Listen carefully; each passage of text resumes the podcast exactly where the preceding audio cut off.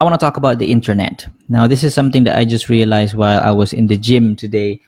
So, I've been doing public speaking since I was 21. So, that was like eight years ago in 2011. So, it is 2019 now. So, yeah, eight years ago.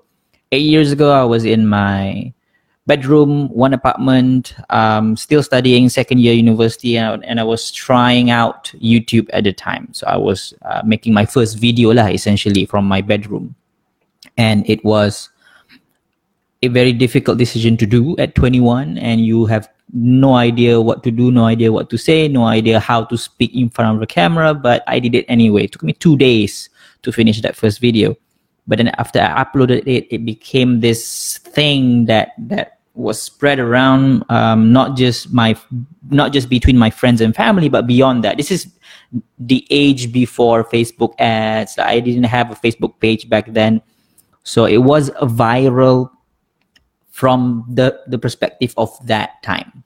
It was viral at that time. So I realized that there's a potential here. So I decided to keep on doing it. And because I am blessed um, with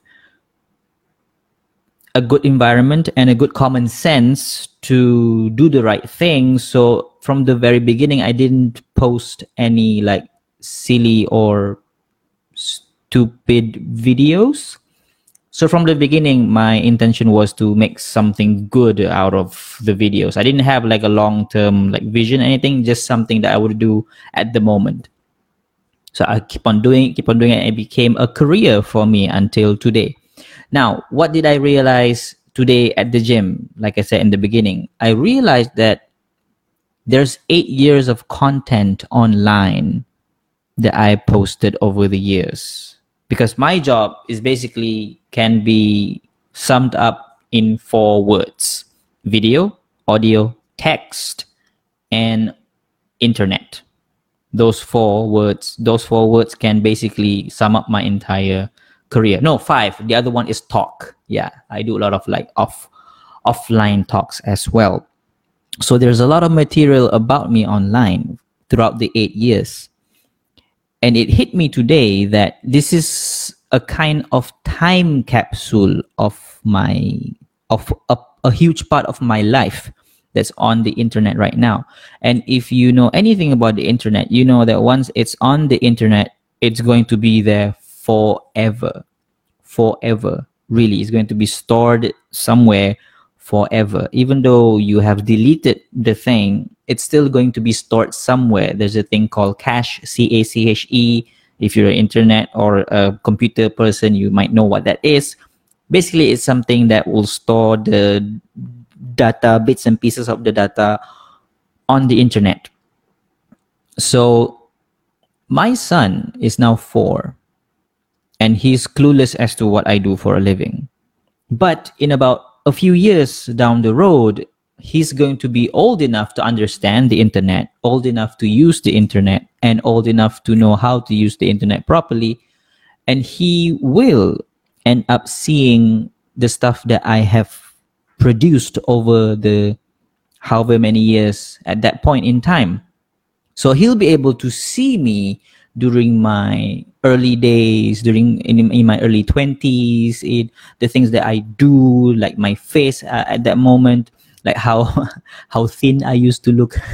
so like my dad, for example, the only young version of him that I know of is one picture of him when he was like 20s or something like so he had this uh, he he had he had a beard like he does now but at the, at that time his beard was full black you know full set of hair but but that's the only reference point that I, that I have of him when he was young, when he was like in his 20s. I have no idea.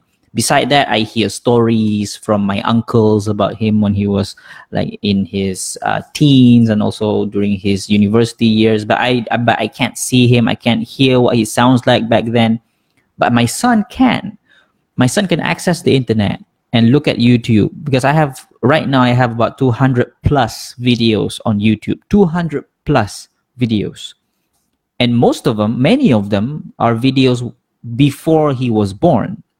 Like 2011 2015 that was that's four years of content. And on top of that you have audio like my podcast for example. And on top of that you have like tv appearances or, or like collaborations with other people. And on top on top on top of that you have my blog posts you have my books. So he has this repository this time capsule that i that i call it of information about his dad when his dad was younger. And it hit me today because i'm grateful that the things that i post i hope and i pray that it's a good good stuff that i post online. Because when my son sees what his dad were doing was doing when his dad was, was in his 20s that could give him the guidance as to what kind of person that he should be when he's also 20s because when he's 20 there's no guarantee that i'll be there. But the videos that i post the words that i convey on the internet the books that i wrote inshallah i hope they'll all be there. They'll be there for him.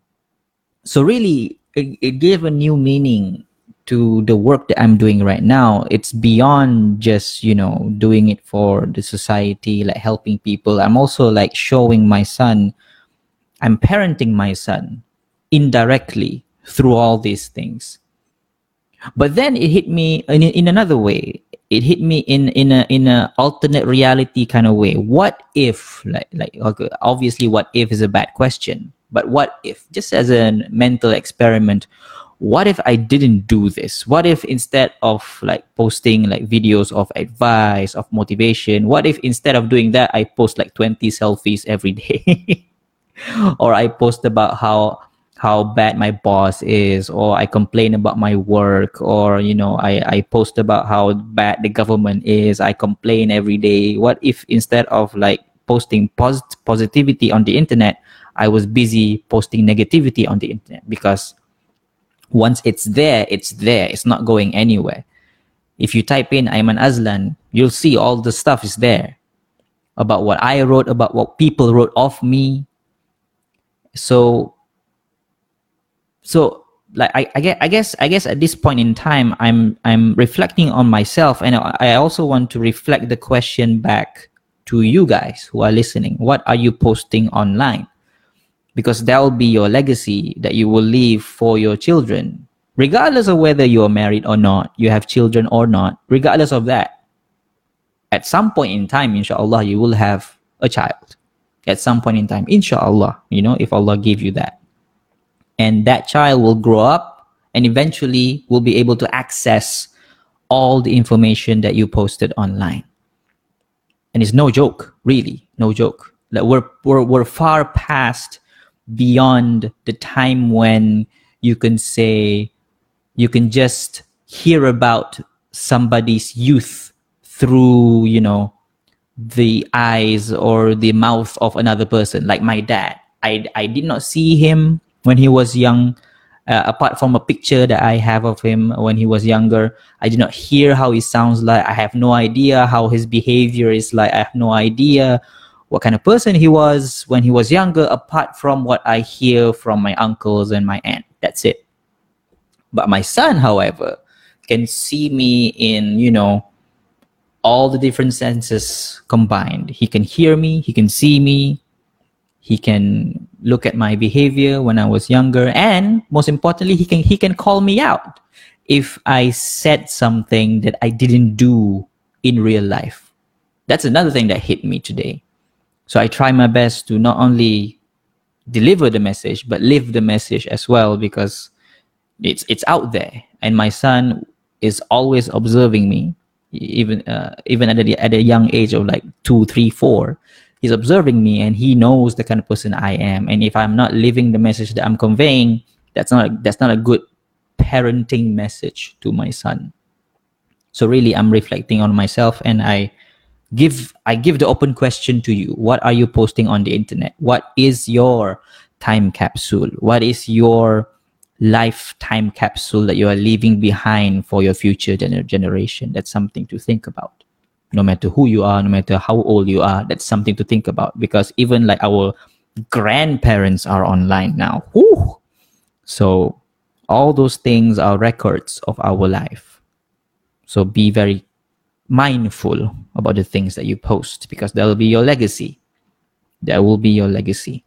So i guess that's a good end to this episode. Uh, thank you for watching. Thank you for listening.